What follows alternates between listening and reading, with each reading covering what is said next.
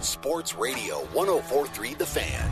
Every Saturday morning, it's Terry Wickstrom Outdoors. Terry takes you inside the outdoors. You know, hunting, fishing, camping. It's Terry Wickstrom Outdoors. Now, celebrating 20 years of bringing the outdoors to Colorado radio, here's Terry Wickstrom. Good morning, everybody.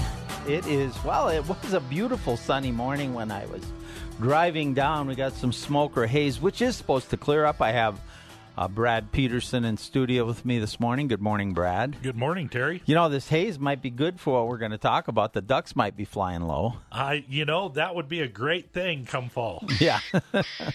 we're going to talk. If you were watching our Facebook page, you should follow us on Facebook at Terry Wickstrom Outdoors, and you know what's going to happen on this show. We're going to talk a lot of waterfowl today. So if you got friends or yourself, if you're into duck or goose hunting or you want to get into it, we're going to cover a lot of it. We'll talk a little bit of fishing and a little bit of other hunting and shooting during the course of the show. But the main focus of the show today is going to be waterfowl. We got got some great guests. Who do we got joining us? Um, outside of some of your local guests, we've got uh, Corey Cogdell or Corey Unrein now, I guess, now that she's married to Mitch, the ex Bronco. Uh, she's a two time Olympic medalist trap shooter who's going to be on in the second hour, giving us some tips on how to improve your shotgun shooting. You think I that might even work for me? You never know. Yeah, there's um, there's limits. There there's limits on your shotgun shooting. Your yeah. your pistol shooting is is definitely uh, leaps and bounds, I think, above your shotgun shooting. Probably, probably. So we'll um, that'll be great. And then uh, Tim Grounds, who's the uh, world famous caller, is going to join us. And caller and call manufacturer, and he has spent some time out here hunting Colorado waterfowl, so he's real knowledgeable about waterfowl all over the country, but has personal experience about the hunting in Colorado. Yeah, we're going to have, uh, well, like I said, we're going to talk a lot of waterfowl. Before we get jump right into the waterfowl though. I know you were out because we talked on the phone yesterday. Uh, there's a lot of people looking for a place to fish today. You went out on Boyd. How'd you do? What's going on? What are you hearing? Well, like like it's been talked about the last few weeks, the fall bite is starting. The water temperatures have dropped down into the low 70s. I would expect uh, by this time next week we might even be seeing some of the 60s. So the fish are really starting to concentrate up. What you need to do is use your electronics, spend some time on that. Once you're able to find fish, then it's more of that reaction bite right now. There's a lot of food out there, so use some sort of a reaction lure and did pretty good. Got uh, probably 25 walleyes, a couple bass, uh, and then a, a, white bass. The white bass are really picking up at Boyd too. A couple of things I want to, well, now three because you mentioned the white bass. I love those white bass, but uh, the people don't realize because we're still hitting 80 during the day that we've got a longer period of time when the air is cooler than that, and it's getting down in the low 50s or even lower at night. The solar angle doesn't heat the water as much because the sun is in a lower perspective in the sky. So we will see cooling water, even though it's going to be you know in the high 80s the next week. Very much so. Yeah, that's that's the thing in the short shortening of the days. You know, and, right now by eight o'clock, it's already dark. Yeah, and so you've got a dusk period that you can take advantage of a little sooner, or even a morning period you can get out a little sooner. And so, and the other thing, there's a lot of great fishing. Some of the best fishing of the year is going to come in the next few weeks. Um, you mentioned reaction baits. We've been covering those a lot on the show the last few weeks. In fact, if you go to Terry Wickstrom Outdoors on Facebook, uh, if you go back and scroll down, my columns, there's links to my columns in the Denver Post. One of them with a good friend of ours, Austin Parr, was on there just about reaction baits. I did one on mud lines and a lot of the articles over the last few weeks. And they can go to back to this show and you've come on and talked and other people have come on and talked and listen to the podcast. Just go to 1043thefan.com and then just go to my page and it'll list and you can keep going back for months to podcast. I'm sure all of you do every day anyway. I don't know what else. Uh, that's what I always do. Yeah, I'll bet. but there, so there is some great fishing. We're going to talk a little more fishing later on, but there are some great fishing. You need to get out and take advantage of it. That's the great thing, Brad. This time of the year in Colorado, we've got dove season starts next week. We're already in pronghorn uh, archery season.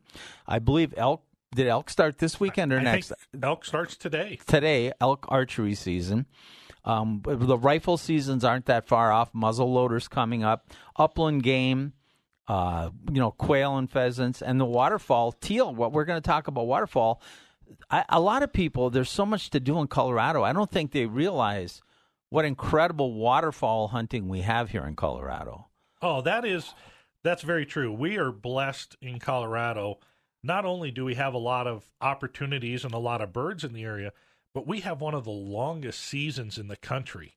So the number of days that you're able to go pursue, whether it's ducks or geese, um, is is hard to match anywhere else. Teal season starts September 8th, and you know from September through February, we've got a regular waterfowl season going on every one of those months, and that's hard to find anywhere else in the country. Right, and we finish up with the conservation season, and Ducks Unlimited is going to join us later. And folks, you're going to find out if you want to get out in the spring and shoot these these these uh, white geese, they're going to encourage it because they've they've actually overpopulated and they're harming the habitat. We'll we'll talk more with Ducks Unlimited about that when we come, but. Uh, Colorado has we're part of two flyways, right? We're part of is it the central or rocky mountain? And it's we're the, the pacific central and the pacific flyway Pacific, and, and, it's divided by the continental divide. And and we get the seasons are a little different and the birds coming down are going to be a little different. So if you're willing to drive and kind of keep track now we're going to do give a lot of pointers on how to get started waterfowl hunting what you need where you go those type of things uh, we started a couple weeks ago. You gave a few tips on a few things. Maybe we'll run through that real quick before we end this this segment.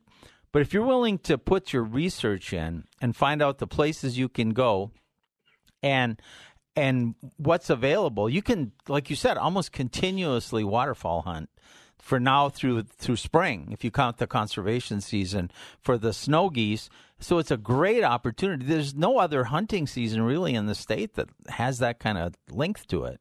No there isn't. And that's that's one of the things that i loved about waterfowl hunting you know uh, i've got a lot of buddies that are big game hunters and they get to go up for their you know 9 day season and the, and that's their big hunt for the year.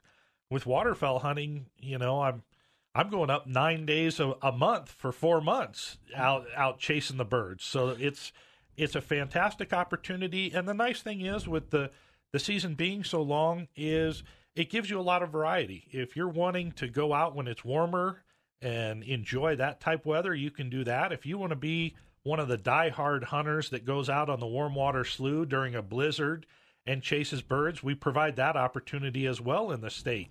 So that's great. And as you mentioned with the flyways, the other thing we have is each one of the flyways is divided into zones, and the state has done a really good job trying to maximize and put those days in the area or, or the time frame when the most birds are going to be here, providing opportunities for the sportsmen of the Colorado. Well, and the other thing is in waterfowl hunting, unlike some seasons, like dove season opens next weekend. We get a couple cold nights. Right now, I talked to Ed Gorman a couple weeks ago, and he said the doves are all over in the Northeast. He said, but two cool evenings, even into the high 40s, and those doves are headed to southern Colorado, and all of a sudden they're not there.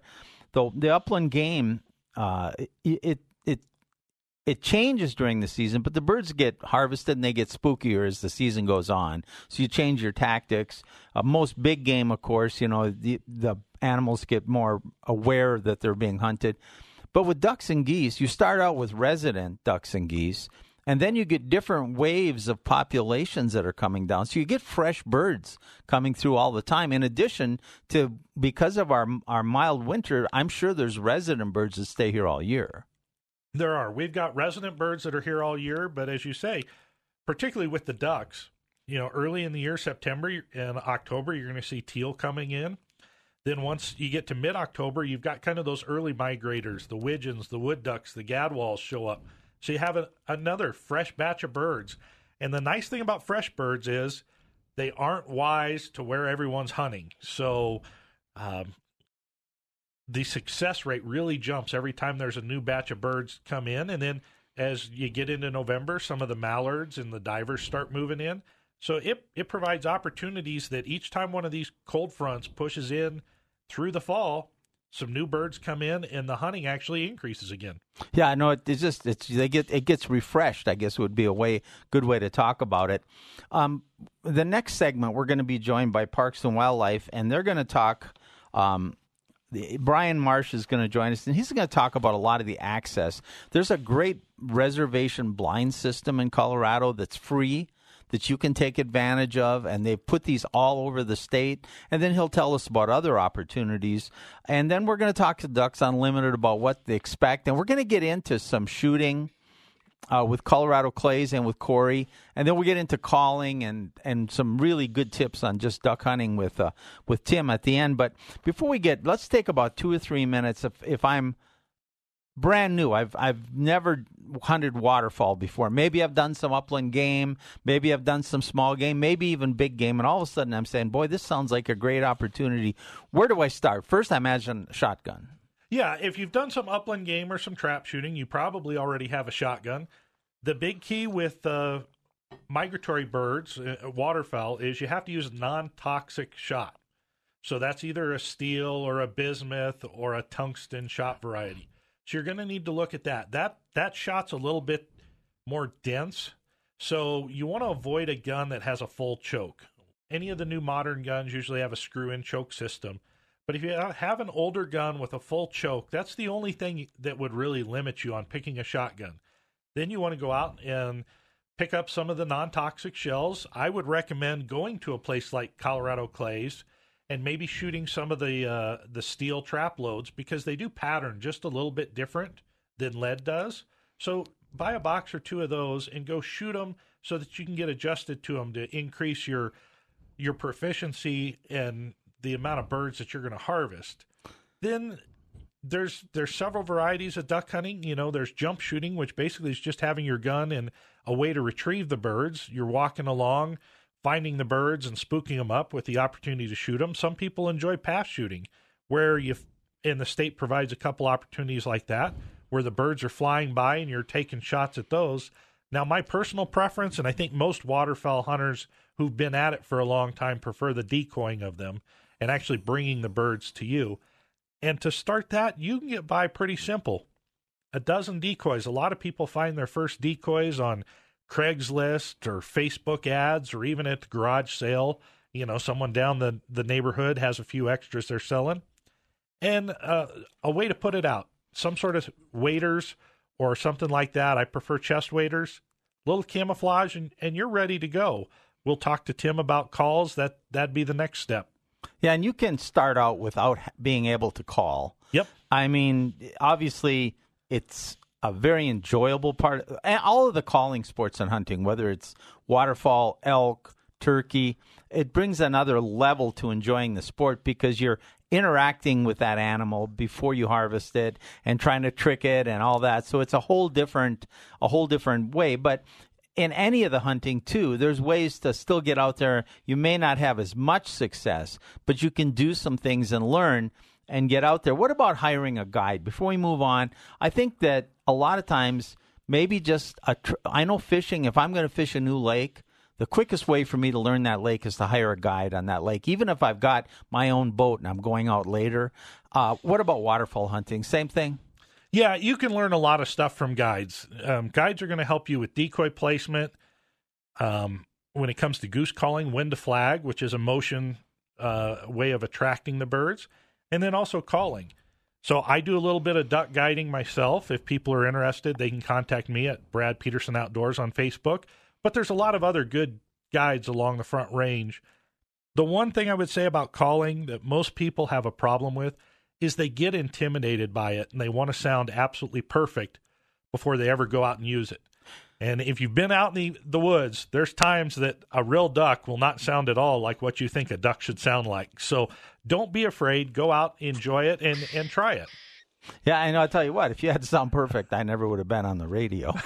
I tell you what, let's take a time out. We'll be joined by Parks and Wildlife. We'll kick off the next segment. They're going to tell us about the reservation system and all the places there are to hunt right here in Colorado. You're listening to Terry Wickstrom Outdoors on 1043 The Fan. Sandy Clough here to tell you about SCL Mortgage, special circumstance lending, locally owned and operated. And if you're self employed or work on commission, this is the place for you. Bank statement loans are back. You don't need tax returns to do your loan. In some cases, the bank statement loans can be done with credit scores in the low 600s. MySpecialMortgage.com on the web, 303 790 2222, the phone number, SCL Mortgage, licensed by the Colorado Department of Regulatory Agencies, number 1200716. Terry Wickstrom Outdoors is brought to you in part by Sun Power Sports, Colorado's largest ATV and motorcycle dealer. We're talking waterfowl hunting. Brad Peterson is in studio with me. We're going out to the phones now. We're going to be joined from Colorado Parks and Wildlife, uh, Brian Marsh. Good morning, Brian. Good morning, Terry. How are you? I'm doing well. I know you're probably down in that southeast area. What's the weather like? Uh, it's still pretty warm, but the mornings and evenings are definitely getting cooler. So it's it's getting nice and exciting for a great time of year. Well, we were. I know we're going to talk waterfowl, but John Martin down where you are has come on with the water they were able to put in. It's just a premier fishery, and I think this fall it's going to be incredible. Uh, I tell you, they've been catching a lot of fish out of there. A lot of white bass, wiper, and some really nice saugeye up to 25, 26 inches. Yeah, it's it's a tremendous fishery. It's a little bit of a drive, but boy, is it worth it. But we're talking waterfowl today, Brian, and I know not only are you a, a wildlife manager, but you're an avid hunter yourself. And we uh, earlier in the before you came on, Brad Peterson and I were talking about the fact that you start with teal season, and every month through February, we've got waterfowl hunting. It's probably the longest hunting opportunity in Colorado, and yet it refreshes all the time with new birds coming through and different birds available. And the state has really gone out of their way to provide opportunities to take advantage of that, haven't they? Yep, there's definitely a whole bunch of different opportunities available. And I mean, you look at the different season dates, you can hunt from pretty much September through April, even for the snow geese conservation season. So there's definitely a lot of opportunities out there. And not to mention just the opportunities, just the diversity too. I mean, we have a ton of different types of habitats on the wildlife areas as well as state parks.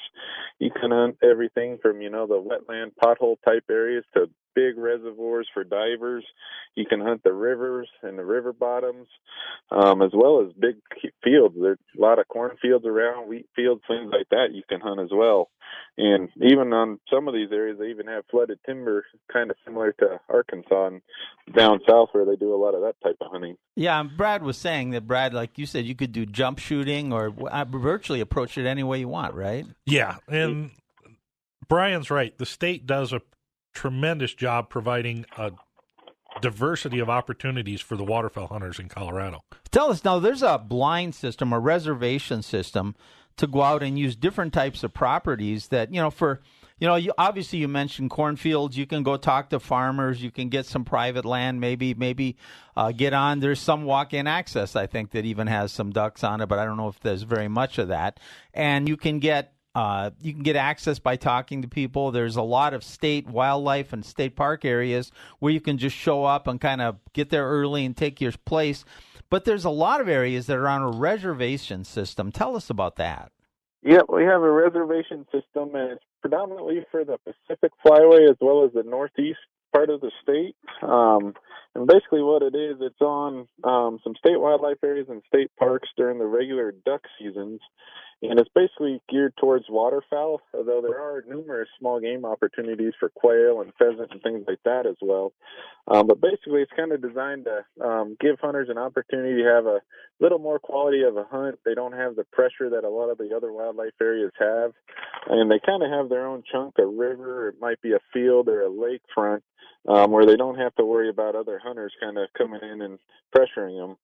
Um, basically, what you do, you you have to call in. They have um, two different numbers, one for the Central Flyway and one for the Pacific Flyway. Um, but you can basically call in up to 14 days in advance. And what I recommend people do is definitely call in um, the 14 days in advance. Um, the phone line's open 9 a.m. on a Monday morning, and be ready to go when you call in. Um, sometimes it can be a little tough to get through, but it just takes a little persistence. And um, once you get through, it's definitely worth it for the hunt. Um, again, it's a free system. You don't have to pay for anything um, with it. Um, but it's basically up to four hunters can be on a reservation. And what, what you're going to need, you're going to need your customer ID number as well as your vehicle license plate for the vehicle you'll be hunting out of. And then you'll need a list of the properties and the different zones on each property that you're trying to hunt. Um, I tell people definitely have a couple backup plans for it in case the area you want is booked. Um, sometimes they do book up pretty quick, so having um, some different areas in mind is definitely a good way to do it. Um, you also will need the dates that you're wanting to hunt. You can only make one hunt reservation per one date per phone call. Um, so usually having some different dates in mind too will um, oftentimes allow you to get a reservation. Um, but you need to call to reserve an area before noon on the Friday before your hunt. So if you were hunting today, you would have had to call by noon yesterday to try to get a reservation. Um, if you do have to cancel, um, we do allow people to make cancellations, but they also have to be made before noon the day before your hunt. Um, if you don't cancel it, don't show up to hunt, you could lose your ability to make reservations in the future. Um, and then as far as the properties go, um, the list of properties is available on the Parks and Wildlife website as well as in the small game waterfowl brochure. Um, there's roughly about 10 properties on the uh, uh, Central Flyway and then about eight properties, I believe, on the Pacific Flyway um, that are open for reservations. And usually, what I recommend is people do a little research. Um, go to each property; they have their own specific regulations. Some have a check-in procedure. Some have a check-out procedure. It just kind of varies from property to property. Um, they also have really good maps of the areas and the different zones that are available to um, reserve. There's some areas like Centennial Valley, for instance, where you've got four zones on the river and then three away from the river, which are predominantly on um, fields. So it kind of depends what kind of hunt you want to do as to where you where you want to try to get an area reserved. Now, when you say there's 10, like 18 properties, but each of those properties has probably more than one opportunity, more than one blind or one location, right? Yeah, exactly. So you look at a place like Tamarack that um that's another one that has reservations available. Um they've got up to I think over 30 30 to 40, I don't know for sure, but there's definitely a lot of different options to reserve areas there to hunt. I know the west side I think has up to 25 different zones or blinds you can get and then the east side has a bunch as well. And so, and, and, and those blinds, you know, this is such a great resource because, uh, and uh, a lot of people, especially starting out, wouldn't even know where to go to set up. And Brad, if you've hunted some of these blinds, are you know, are they in choice locations?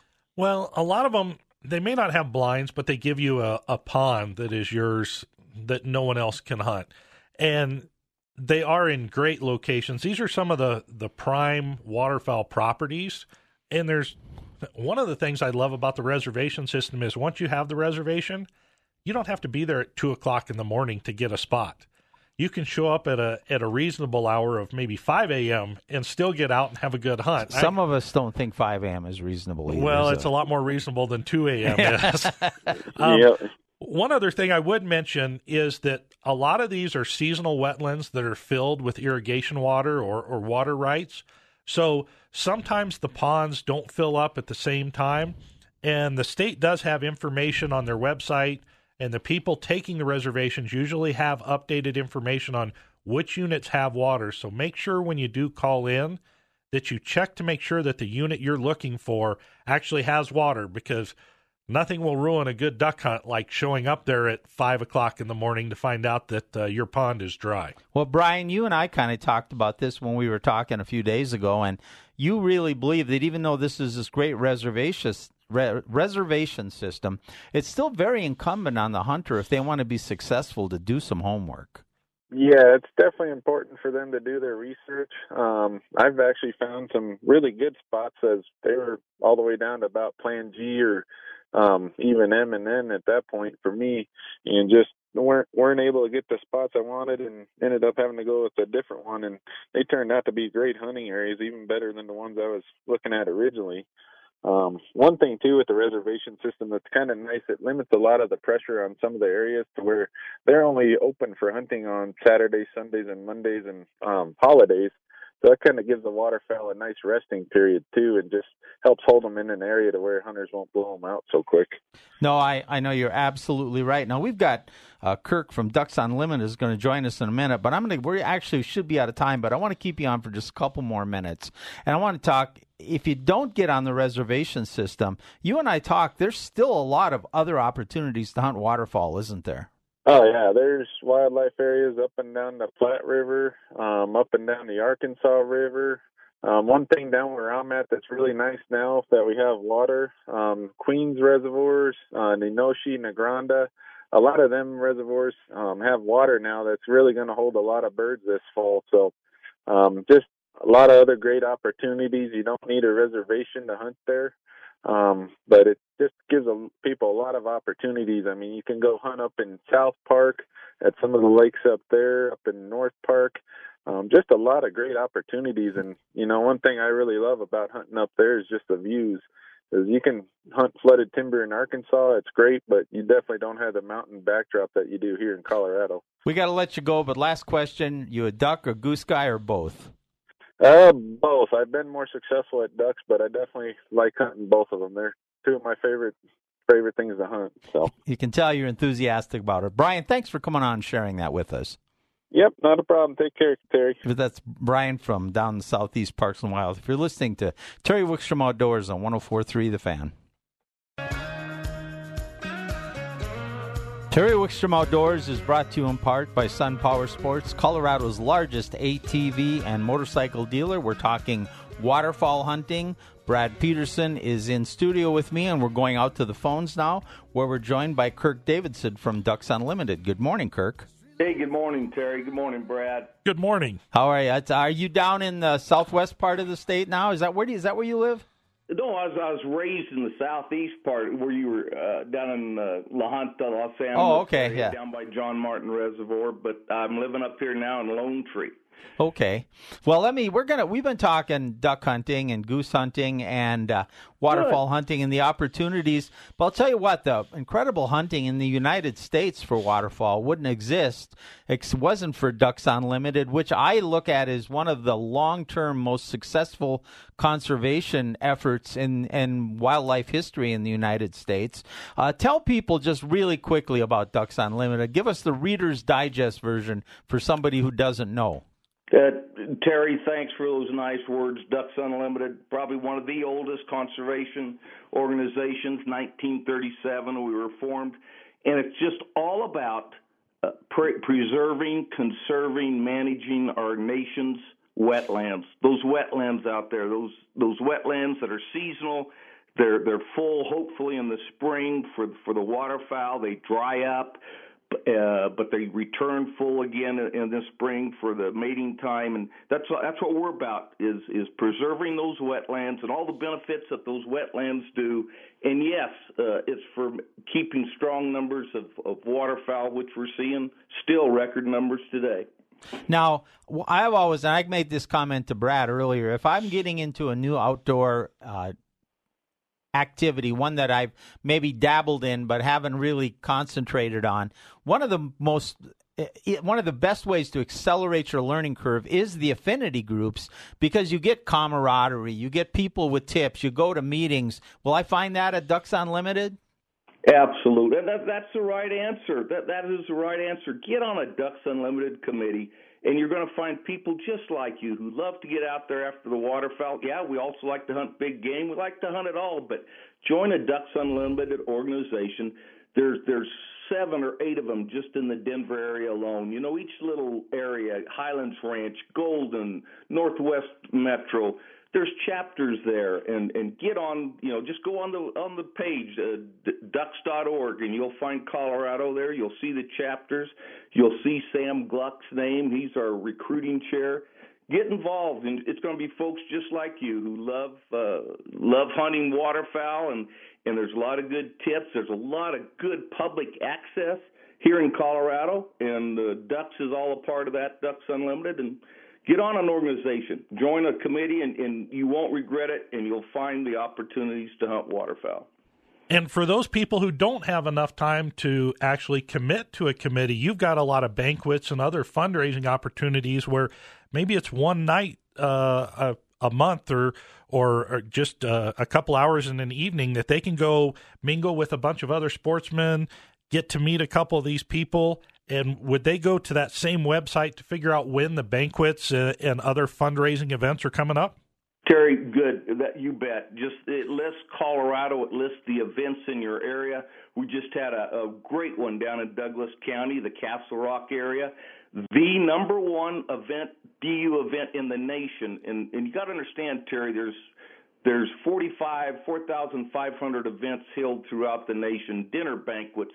The number one event for the past three years has been the downtown Denver uh, chapter banquet.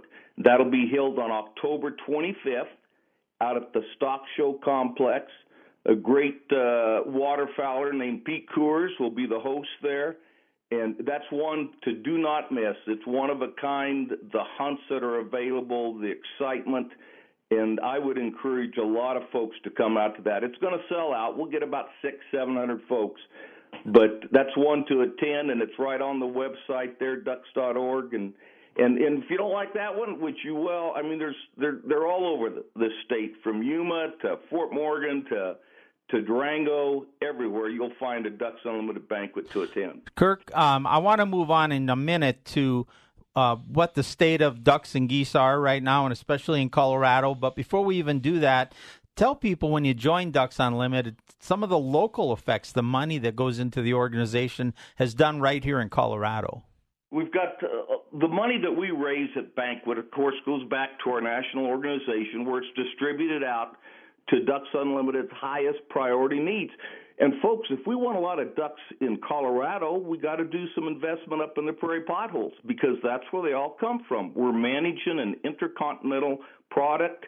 It comes from the the southern provinces of Canada all the way down to Mexico, stops here in Colorado, and so we'll invest up there. But a lot of folks like to restrict their money, and now we're getting into individual donations, and they can restrict their gifts to certain areas like Colorado, where we take it, we go out and protect, uh, buy lands, actually buy them, put easements on them, turn them over to the state, and that becomes public access. And there's a lot of areas that are have been brought to you courtesy of Ducks Unlimited. So let's go real quick because we're going to run out of time here.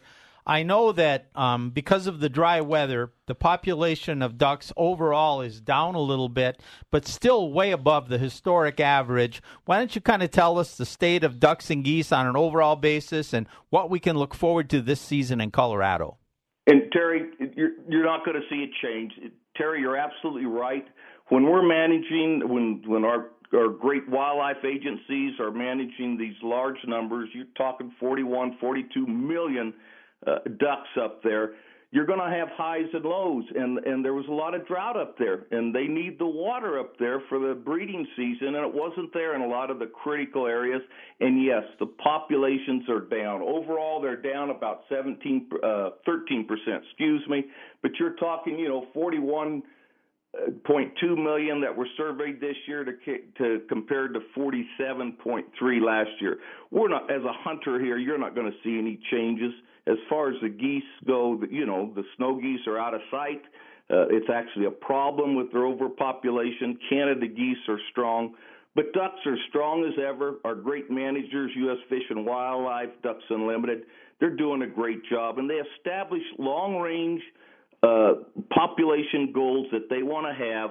And we're still, even with this downturn, we're still 17% above that level, that 40 million mark. We're still above that. So hunters aren't going to see any changes. It's all about weather. If we get the right weather in here, we'll have the birds, we'll keep the birds, and hopefully we'll just have those little series of of, of smaller fronts that push new birds in and, and others out, not one big blast that uh, sends them through here a lot of times. Have you seen a pretty good increase in resident birds in Colorado over the last decade or so? Probably on the Canada geese, absolutely. Uh, I'd have to re- defer to our, our CPW do, do the counts on what the resident ducks would be. But you know, some of those breeding grounds up in North Park are just awesome. I mean, they rival the prairie potholes, but they're a small footprint compared to what the prairie potholes, you know, the millions of acres up there instead of the thousand acres here. But then again, Ducks Unlimited is doing a lot of work up in North Park, preserving some of that breeding ground, and and yeah, they when you see some of the band returns, there's a lot that are banded up there in the North Park. So I'm just going to assume that those populations continue to grow the resident ones, Terry. Are you, last question, are you a duck or a goose guy? I love them both. Cup greenheads on the Arkansas River below John Martin, that's my passion. But likewise, growing up out there around the Queens areas with big spreads for those lesser geese, which have now kind of moved out of our state, uh, I love it all, but uh, I'll take either one, but probably those cup greenheads down on the Arkansas River, Terry. All right, Kirk, thank you, and uh, give that website one more time for Ducks Unlimited. Just type in ducks.org and it'll come up, and then hit Colorado, and you'll see everything you want to know about it. All right, thank you for joining us. Thanks, Terry. See you, Brad. You bet. Yeah. Terry Wickstrom Outdoors is brought to you in part by Sun Power Sports, Colorado's largest ATV and motorcycle dealer. Terry Wickstrom Outdoors is brought to you in part by Sun Power Sports, Colorado's largest ATV and motorcycle dealer. Uh, Brad Peterson is in studio with me, and joining us on the phone from Sun Power Sports is Mark Kite. Good morning, Mark. Hey, good morning, guys. Hey, you know, we've been talking uh, this time of the year, Mark, is just crazy. There's so much to do in Colorado outdoors. Just, I mean, no matter what you love to do, and ATVs and side by sides can come into play on a lot. We're talking. We're going to be talking a lot of hunting. We're talking waterfowl today. We've got big game hunting. We've got upland game hunting coming up, and uh, ATVs can play a part. And Brad, you were telling me earlier that one of the places where a side by side might come into play. A lot of the goose hunting is on private land. Yeah, a lot of it's on private land, and you may have permission where you're only getting on that field a couple times a year, and using a side by side or a UTV is a great opportunity way to get in, haul your equipment in, and have the least amount of impact as possible on that landowner, which they're going to appreciate and more than likely, you know, it's going to improve your chances of getting on that property to hunt in the future. And Mark, whether it's a, an ATV or a side by side or whatever, you really just have the inventory to meet everybody's needs at Sun, don't you? Yeah, absolutely. There's no doubt about it, guys. It's a it's a super exciting time of the year right now. You know, there's a lot of stuff going on, and uh, you know the hunting season stuff started, and Ron actually just took off to leave to to head up to his place to do some hunting. So yeah, no doubt about it. You know, ATV side by side, it sure helps out. That's for sure. What are some of the models I might look at? Let's go through a few. First, let's go through a side by side or something similar that maybe I have, you know, capacity to haul a bunch of decoys and some equipment in. What are some of the things you offer? Yeah, absolutely. So, you know, on the side by side stuff, you know, I'll tell you, the side by side market has grown so much, guys. It's just incredible. You know, I mean, right now what we've got going on with that is, is, is you know, really the options are really coming into play, you know, nowadays. It used to be that side by sides were just your basic side by side, and now, you know, they're catering them to, you know, whatever your specific need is. You know, one of the really hot models out that's just come out is the Polaris North Star Edition Ranger. Um, that machine is fully cabbed from the factory. It comes with heat and air conditioning Um, it's just something else. It really, really is. So, you know, I mean, we tailor, you know, the ATVs um, and, and the side by sides both, you know, also, you know, from the factory, but also, you know, here at the dealership, you know, we set them up how how you need them and and uh, you know with the options that you need for for whatever you're doing with the machine. And one with all of the other hunting coming up too, the big game people are going to be headed up into the hills. They may need to get further up than they can get with a full size vehicle. Uh, of course, we want them to stay on the trails, but then they may have an elk or uh, some other large animal to haul out. Hopefully, Nate will be hauling out a sheep. We'll find out here soon, I hope. But what can you do there? I mean, you can really. Uh, the one thing that I always you make me drool when I hear about are the the heated handle grips. Yeah, no doubt about it. You know the the ATV stuff. You know a lot of a lot of the the factories and the OEMs are coming out with what what they they tag as hunters editions, and um, you know they're really nice. You know the ATV stuff comes with heated hand grips, comes with heated thumb warmer, comes with a winch. You know comes with storage. You know for the hunter, uh, comes with a gun scabbard stock. You know so they're really really ta- tailored. You know to the to the hunter and and uh, the outdoorsman. You know, when you mentioned a winch, if somebody is buying a new ATV for hunting. Boy, is that a number one accessory.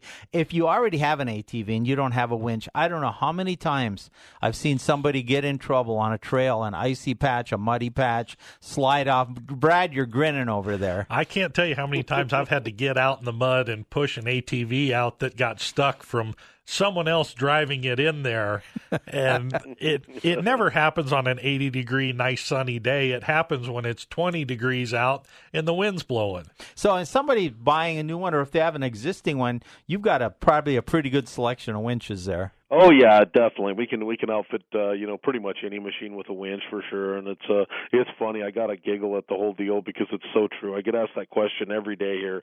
You know, Mark, do you think we need a winch? I say, well, you, you may not, but right up until you need one, and then trust me, you're glad you got one. Yeah, it's one of those. It's, it's like Karen used to say about a parachute. She goes, "You'll probably never need one, but if you don't have it, you'll probably never need one again." yeah, that's right.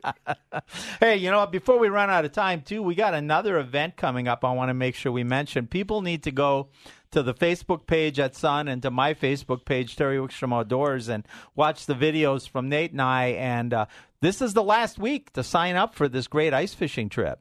Yeah, it's going to be exciting. You know, like you said, you can go to Sun Enterprises Facebook page or yours or I, uh, you know, your Facebook page as well and sign up for the trip. It's going to be, it's going to be a great time. We we always have such a great time, and you know, um, it's just such an experience going with you and Nate. And you know, uh, I don't care what level fisherman you are, you always learn something on one of those trips. And you know, nonetheless, we have a good time, and that's that's a fact for sure. So well, they can register by stopping by the store too. Yeah, they can. You know, definitely, you can come by the dealership as well and, and sign up here. Um, you know, we're on the Facebook page, whatever's more convenient. So yeah, absolutely. Tell them how they find you if they want to come by, Mark. Yeah, absolutely. We're in Thornton, so you just take I-25 to the 84th Avenue exit uh, east two blocks to Pearl, and just come up Pearl. We're about 89th and Pearl and Thornton.